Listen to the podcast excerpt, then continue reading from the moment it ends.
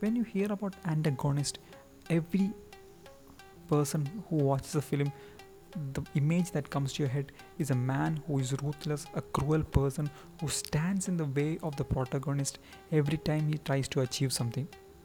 Not necessarily.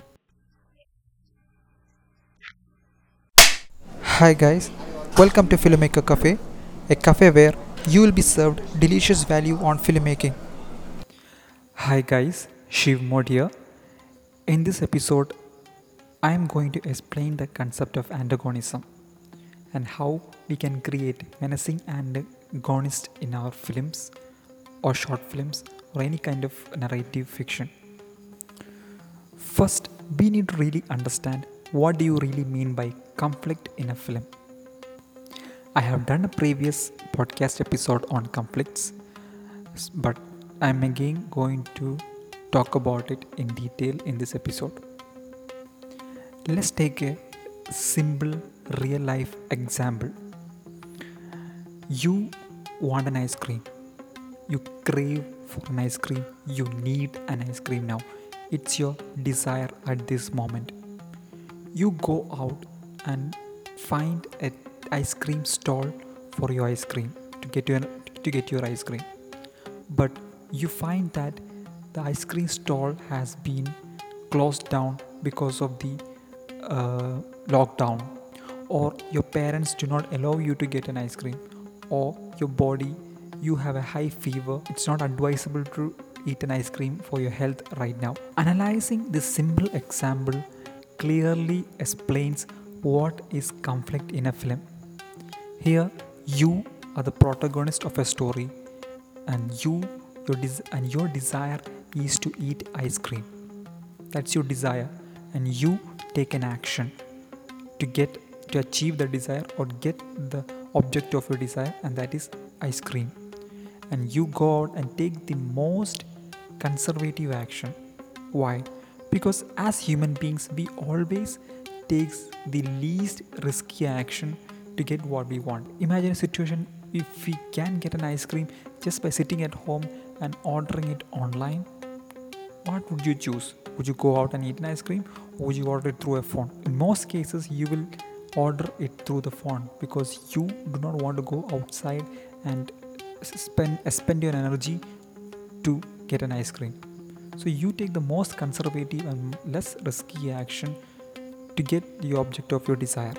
And this is what this is exactly what happens in all kinds of desires, unconscious, conscious ones too. And it happens in films too. A protagonist or a character has a desire. He wants to achieve something, get something, or accomplish something in his life. And he ta- first is initial action will be the least conservative and least risky action. But when he takes that action, he expects a kind of result from his world or the setting in he, which he is in.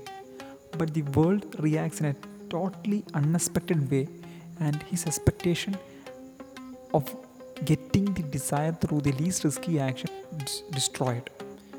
Now he's in a he's in a breaking point now. He's in a conundrum. Now he has to employ greater willpower and take greater risk and take a much more riskier action than the last one to get his object of desire. And again, the world reacts in a way totally unexpected to him. And this And as the film progresses, these complications progressively increase in intensity, and the protagonist is forced to take more riskier actions, uh, employ more willpower, and taking greater risk to achieve what he wants.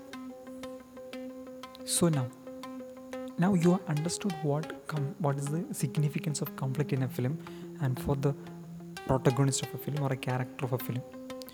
So, conflict. How does this align with the concept of antagonism? When you hear about antagonist, every person who watches a film, the image that comes to your head is a man who is ruthless, a cruel person who stands in the way of the protagonist every time he tries to achieve something. Not necessarily. You don't need to have a human face to an antagonist or a villain or whatever you call it. No. Antagonism refers to all forces of conflict that comes against the protagonist or the character and against his objective desire or what he wants. Everything the world of the protagonist puts against him in achieving his desire. Everything that creates an unexpected, that creates a break in his un- expectations. Any forces, it can be internal, that is body and mind. It can be personal, that's from family, relationships, friends. It can be extra personal, that's nature, institutions, government. So it can come from anywhere, and all these forces create a block, a barrier against what he wants to achieve. Now, now I will answer. Now we can clearly answer how we can create a menacing antagonist or a menace or more compelling forces of antagonism in a film. We have talked about it a few moments back. To create a compelling antagonist or com- compelling forces of uh, conflicts in a film, a protagonist and his story will be intellectually fascinating and emotionally compelling in accordance with the quality of the antagonism or the quality of the forces of conflict in the story. Why? Because the higher the forces of conflict, the higher the pow- the more powerful the forces of antagonism in the story, the more realized the character or the protagonist needs to be.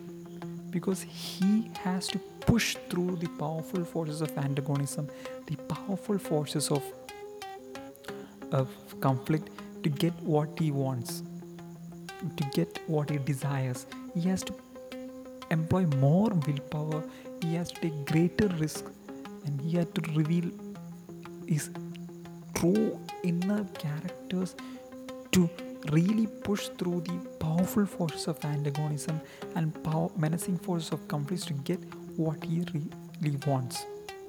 So the more powerful, the more menacing the uh, forces of antagonism in a film, the more he has to push through, the more he has to stretch his limits of his humanity.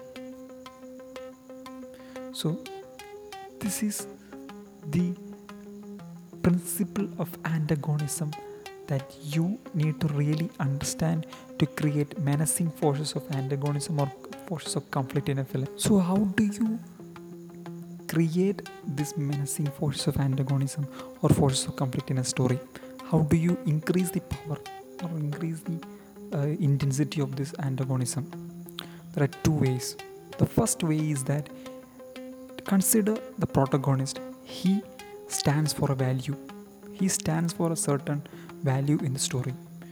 Now you need to place the antagonism and you need to place the force of conflict in the opposite side of the value, the opposite value of what the protagonist stands for. This creates a friction between these two values throughout the story. And this is the one way you can create the forces of antagonism more powerful. And the second way is to do this is to progressively increase the power of forces of antagonism or confl- forces of conflicts throughout the story. And each time the protagonist takes an action, you need to make the forces of antagonism more powerful and push against his desire and his willpower. And the more, and when he takes a more riskier action, the more the more powerful the antagonism should be. And this progressive increase should go throughout the story. For example, Superman stands for the value of justice, but his villain Lex Luthor stands for the value of injustice. He stands for the value of chaos. Again, Superman is powerful. He has superhuman abilities. At the same time, Lex Luthor also has this superhuman abilities, and he Superman uses it for more just reasons, and Lex Luthor uses it for more unjust reasons and chaotic reasons. But both are powerful, and both these forces f- creates a friction in the story throughout the film. And the Lex Luthor progressively increases his pr- pressure and forces that he exerts on Superman and his willpower to bring justice to the humanity and bring safety to the beings of earth. So this is how you pro- this is how you create menacing antagonism or forces of conflict in a story. I hope you enjoyed this episode.